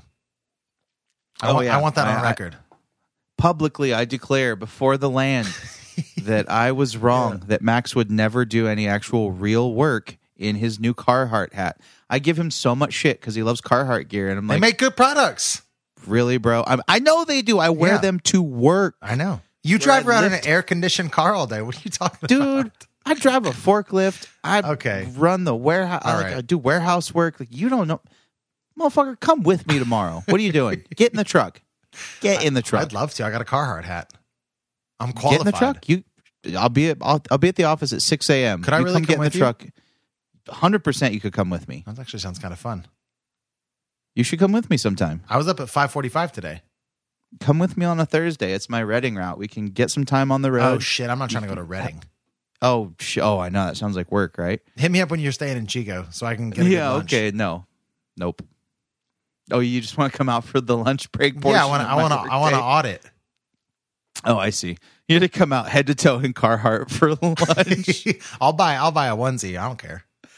Ah, they make Carhartt coveralls. I know. Yeah, I could see you in that. I almost bought some ironically. Oh God! If you ever do, I might just stab you, like just on site. Just I will tell you what I'll do. If I do buy a set of coveralls, I will paint a fence while wearing them. That's fair. Like in the winter, because those things are hot. Yeah. So basically, I went. I went down to my, my mom's house this weekend, and we have the like I we have this big fence around the property. It's probably like 300 yards altogether. It's Okay. long, and my mom hired a painting company to do some of it, and she was like, called me, and she's like, you know, they did an okay job, but I feel like I could pay you less, and you know, let's be honest, you're not working right now. You could use the money, and I was like, you really get me. And she was like, come on down for a couple days. And so I had to learn all this stuff about painting fences, which involves a full on pressure wash beforehand, by the way, if you didn't know. 100%. Um, and I'd never done it before. And it was just like, what a couple of days. I woke up, so I, I drove down to Modesto, um, I think it was Sunday, and got there around 10 and I pressure washed. It took uh, from like 10.30 to, I think it was like 5.30 just out in the sun. I took off my shirt was like, I'll get a good tan. So I ended up getting a sunburn anyways, is the point of that. And then the next day we rented this this paint sprayer from Home Depot, which you think is like, oh, just spray it and then we're good. You have to spray it and then kind of brush it in to fill in all the cracks. And then that took from like 6.30 in the morning to 5.30 again. Or no, 2.30 again. Then I had lunch and then I had to go and do a second coat. And that took from like 3.30 to 8.30. It was mm-hmm. just a long couple of days. Though I did have a hat that day, so it, like one of those big, big brimmed hats. So that helps Okay. tremendously. Yep. But it was, you know, I was. It was a long one. It was a very long couple of days, and I'm so glad I don't paint fences for a living. Yeah. I'm not envious of that job. A little little taste of the old manual labor for you. Yeah, I'm like that's that's right. That's why I went uh, to get a degree, so I can I can do something else because I don't have the gumption for that sort of thing. That's fair. It takes a special person. I suppose so. Anyways, that's my that's my hot slash bothered, I suppose, because it was Well, nice seeing proud- the family and stuff. Hell yeah. And I'm proud of you for helping your mom. and my hat got important. destroyed. Yeah. yeah. So it's worn in now. It's Yeah. it's ready to wear is what you're saying. There was like so much sweat in it today when I woke up that I decided to to toothbrush it out and like try to get it a little bit because it's such a new hat. I'm like, I come on, like I can I can Uh, try to take care of it. top rack of your dishwasher with nothing else in it. Yeah. And you'll be good to go. Yeah, fair. So yeah, Well, good on you. I, Yeah. I, I I redact my previous statement. You did some work in your Carhartt hat. Thanks, man. You're now allowed to buy buy two more articles of oh, Carhartt good. and then I can work those in and kind of get my way to a full set of armor. Yeah, exactly. Because like all I wear for work is Carhartt shorts because they're they're durable as shit. Are they like you cargo can- shorts or am I mistaken? Um, they have like one side pocket. They're not cargo. Yeah, okay. There's like a cell phone pocket you Yeah. can put it in. Um, but yeah, dude, they're. I swear by Carhartt, it lasts forever. It's Yeah. fantastic. Yeah, I don't know. I feel like the shorts would be too uh too um rigid, maybe. Like, is it made of that same sort of multi-woven It's a duck, canvas? yeah, the duck material. But like once you wear them for a couple of days, they're Yeah. they're soft, and like uh, after two washes, they're they're like you're good. Oh, that makes They're- sense. Yeah, it's kind of like uh, a pair of Dickies. Like they're Oh. not really comfortable until you wash them like seventeen times. Yeah, so I bought a pair of painting pants because I didn't want to ruin any of my jeans or like I because you get paint on stuff. And I bought a pair of Yeah. white Dicky painting pants. Boy, those babies are stiff when you put them on. oh yeah, Just like I could barely move for the first couple hours. Yeah. Like you almost have to wash them, like leave them wet, like Mhm. beat them against some rocks. Yeah. wash them again. Like yeah, they they require a mass. Uh, Carhartt requires a lot less breaking in than Dickies, but it's still present. The, like the Sure. first two days I wore those shorts, each pair, I'm like, oh, these are uncomfortable. Yeah, oh, yeah. God. And then, well, but once you hit that stride, man, it's like they fit like a glove and they're durable. They're tough. You can't hardly rip them. Yeah, They're great. fair. This episode's been brought to you by Carhartt. Huh. Carhartt and alone. Mm-hmm. Uh, on that note, do you feel comfortable jumping back into the film? Yeah, let's get back to it, man. That's enough about us. Okay, Nobody then. cares. Final warning: if you haven't seen The King of Staten Island, we're jumping back in into a segment that we call Johnny the Danger Zone. Danger Zone. Danger Zone. Danger Zone. Danger Zone. Danger Zone.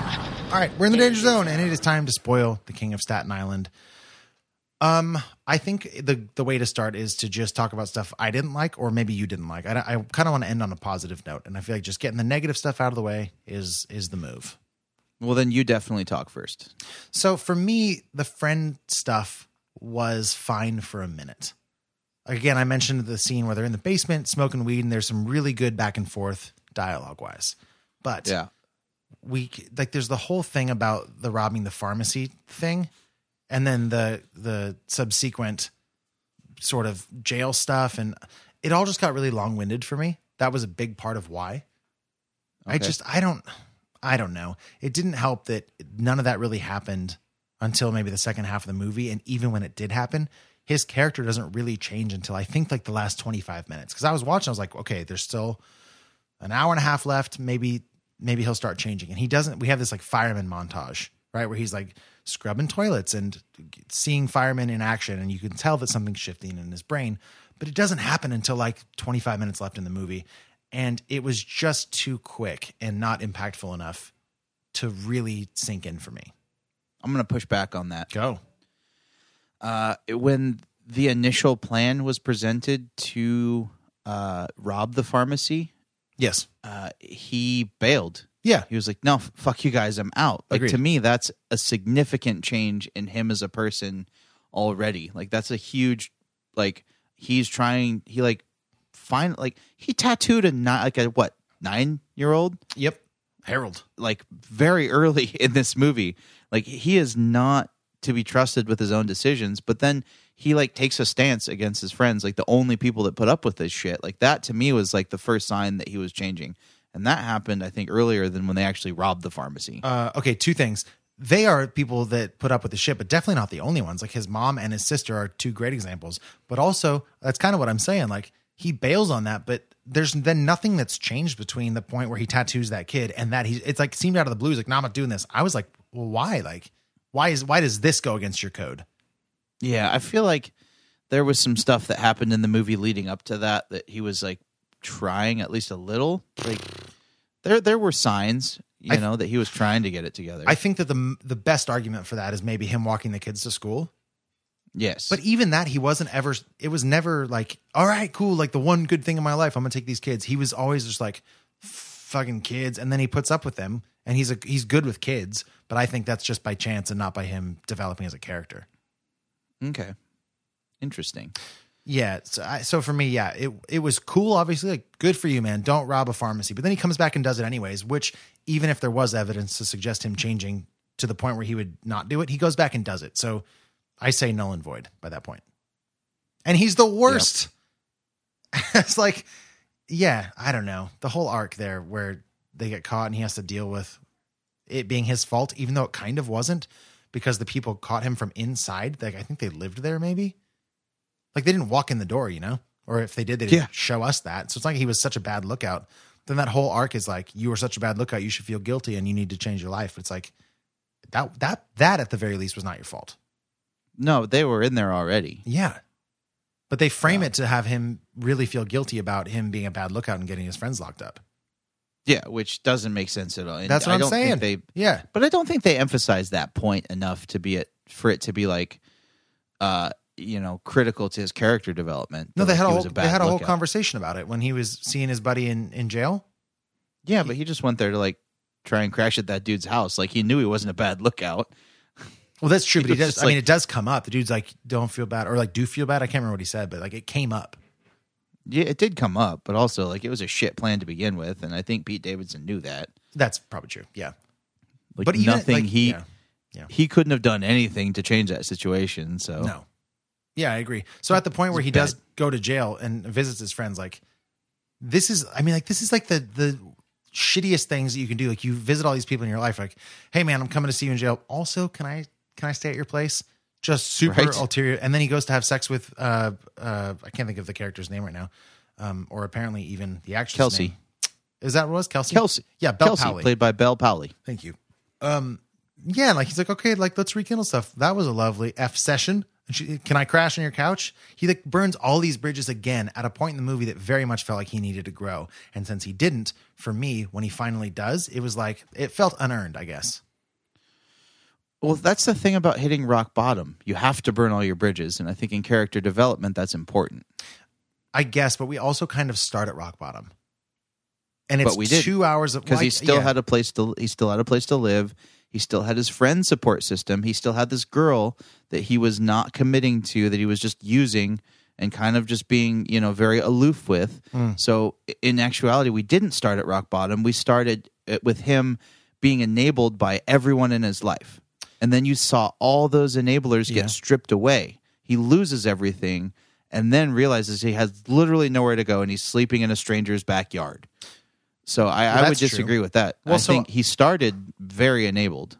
so my only pushback for that is I think there's two types of rock bottom that you and I are talking about. One is um, sort of a, a self-realized character rock bottom, where I would I would argue that he's always been at rock bottom, but because of the people around him, he hasn't been in like a circumstantial rock bottom. Like he's had people that have been lifting him, but on a character level, he's always been the piece of shit that he is up until two hours in the movie, Yeah. and that's the I think- stuff that doesn't mean- work for me. Yeah. I mean, some people's rock bottom is the point where you've been at your lowest, but then you get even lower because literally the place you stay isn't there and there's no Yeah. one, literally no one in the world to help you anymore.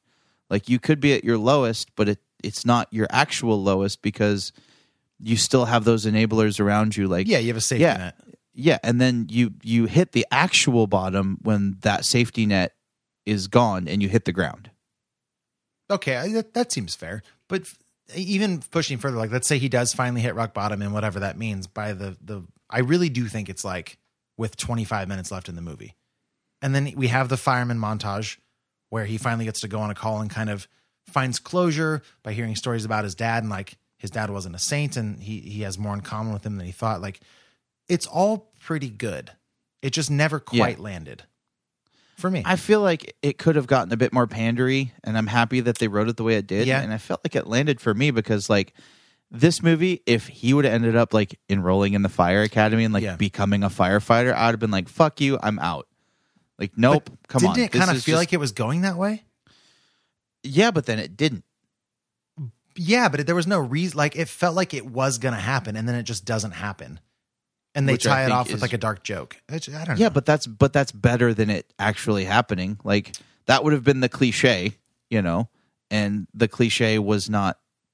It didn't come to fruition. So like they they like alluded at a cliche almost as like a, you know, because that's the whole thing. I'm like there was also I was wondering, okay, either he's like gonna become a firefighter or Bill Burr's gonna die, and this is gonna be like Right, right, right. the most like eye rolly movie ever. And Yeah. neither of those Yeah. things happened, and I think that's like that. Those were good choices to make because like either of those things happening, and I disregard this movie entirely. I agree. I, I'm I'm glad it didn't happen. Just for me, there was that point where it did feel like they were leading us down that path, and and since they didn't, it almost felt like a it felt like a weak attempt at subversion. It's like, oh, you thought that was going to happen? Maybe it was because we told you it was going to happen, but it didn't. Ha I don't, Yeah. I don't know. It felt like I guess kind of lazy, sort of. See, for, end. for me, what it felt like was was someone that had been alone for so long, finding not a father figure, but like multiple father figures. Sure. And like a support network and like people that actually gave a shit. Like because like that when they were in the bathroom and that giant black dude that's just like looked like Terry Crews firefighter edition. yeah, but was like, like, I respect your sacrifice. Yeah, like much more attractive in the Yeah. face with a nice, big, beautiful mustache. Oh yeah, that's true. That dude was a rocket. Yeah, That dude was a rocket. Uh, let's be real. Um, but yeah, like I was thinking, like, oh, okay, well, he's not only finding support and acknowledgement that like his sacrifice is seen, and like he's finding that validation, but also like finding a father figure, somewhat in Bill Burr, but also in like all the other firefighters, and like learning more about what his dad was like, and like learning that firefighters aren't just pieces of shit for having children yeah. and like you know having like I said that father su- father type figure and support and like being seen and acknowledged and validated to me that was more the point than him like becoming maybe a firefighter. It was more like him spending time with people like his dad and like gaining a new perspective and having his mind expanded to like new possibilities of what people could be and who his father was and like that carried a lot of depth, I think, more than more than on the surface. Yeah, hundred percent agree. Actually, the, so the the big dude in the bathroom, did you get the vibe that he knew who Pete Davidson's character was? Because for me, it was like he's just seeing another fighter firefighter in the in the uh, station. I was like, Yeah, no, Like- because he even he even said he was like your dad was a good you guy. know he, yeah he said like uh, your dad Yeah. was a good guy your Yeah. dad and then he said like I I appreciate your like I thank you for your sacrifice That's right. Okay, you're right. Y- yeah and that was like kind of a moment and it was like whoa like I wasn't expecting that because the dude was like so to the point and just like Yeah. abrupt like firefighters can be just like buh buh buh Yeah. and Pete Davidson's like whoa okay thank you man like that actually meant a lot to him Yeah, for sure. and so I, I think this it was like a little bit more complex than you're giving it credit for. I, I, yeah, I guess I'm just torn. I don't think it wasn't complex. I just think, again, it was a little bit too long. Some of cutting, com, cutting some of that stuff out would have helped. And then I just think a little bit more of a focused perspective in the last, definitely third of the movie would have helped me zoom in on kind of what it was trying to say. Because it just felt a little misguided until it made its point. And I think it was a good point, like you're saying. I, d- I don't think he should have become a fireman, and we didn't need to see Bill Burr die or anything like that. But I just think uh, if it could have been a little bit more concise, it would have been more effective to me. Yeah, I agree, but also you're looking at a main character whose life is not concise and whose whole story is not concise and um, it's important to relay that maybe sometimes life doesn't have a cut and dried direction or like uh, you know a, a clear path at the end of every story that like maybe there is some room for aloofness and interpretation in that you know he doesn't still doesn't know where the path is going to take him but maybe he's got a better shot at figuring out due to these better influences in his life Yeah, I, I like the movie should be accentuating the characteristics of this kid, but I the difference between an actual person's direction being kind of screwy sometimes and misguided is not the same as a movie being misguided. I, th- I think you could still tell that story from a character perspective and tell the story in a singular direction. But I, this does feel like one of those things that we're going to go back and forth on, maybe indefinitely, right which is Yeah. fine. You know, Yeah, I feel like they they left it vague enough to be believable as like a real person. Uh, but I don't know. I maybe you're right that the movie did kind of like kind of lead you along along in thinking that he was going to become a firefighter or something. But I don't know. I, Yeah. I I didn't really buy into it too much, and like I was hoping he didn't. Honestly, Yeah, me Like, too. That was like a real thing. I was like, oh God, please don't end this movie with him like graduating the fire academy, Right. Because I'm like especially knowing it's you know somewhat autobiographical from Pete Davidson. I'm Yeah, like, yeah. he's he's a fucking stand up comedian. Like Right. this can't, dude. If he like makes believe he becomes a firefighter in this movie, I'm gonna lose all respect for him. I mean, that would yeah, that would undercut quite a few things, including I think probably his real dad's actual death. Like just to use it as kind of a not a punchline, not like a joke, but like a um, you know a final sort of resonant, almost moral standpoint by the end of the movie. Definitely would have felt very contrived. I agree. yeah. So I'm happy it didn't end in those ways, but it, I mean, I, I'm pretty happy with how it ended, and it sounds like you're a little bit less satisfied, to say the least. Yeah, I mean, I'm happy with the ending. I'm just not totally happy with how they got there in the final third of the movie. But the rest of it, I've mostly enjoyed. Yeah, So I really yeah. like I like the storytelling in this movie. Like it was engaging to Yeah. me. It, it sucked me in, and I was just into it from the Sure. jump. Um, but yeah, before I mean, do you have anything else in this movie you want to talk about? I think we've we've pretty much exhausted it without like sitting down and watching it together. Yeah, again. yeah, sure. So I'm, I'm gonna have to eat some crow here in a second, but scroll down to the bottom of your notes at the bottom of the danger zone. I wrote something at the beginning of the episode. I had a prediction. I'm really upset that it didn't come true because I felt good about it. It's very Yeah. small font. You might have to blow it up. Oh, I already read it. It's okay. When did you read that? Uh, a while ago. Did you do it before we got there? Uh, before we got to the danger zone. No, before we got to the movie. Oh no. Okay, because I okay. Should we not even? Maybe we won't even tell people. No. All right. I just I really had a feeling you'd say it, and I was like, ah, shit. All right, he's not gonna say it. But that's okay. I was hoping. Um, you know, I'll surprise you every once in a while. Fair.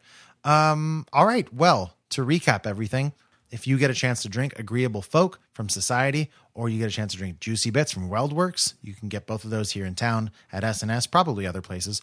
Or if you watch Irresistible or The King of Staten Island, reach out to us. We love when people do that. Twitter's a great one. Email's awesome if you want to write more than a couple sentences.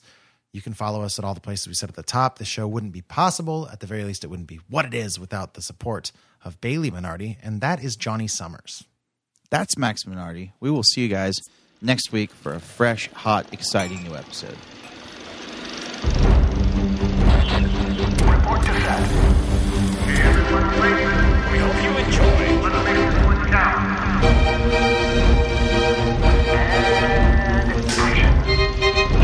This is Fresh Hop Cinema.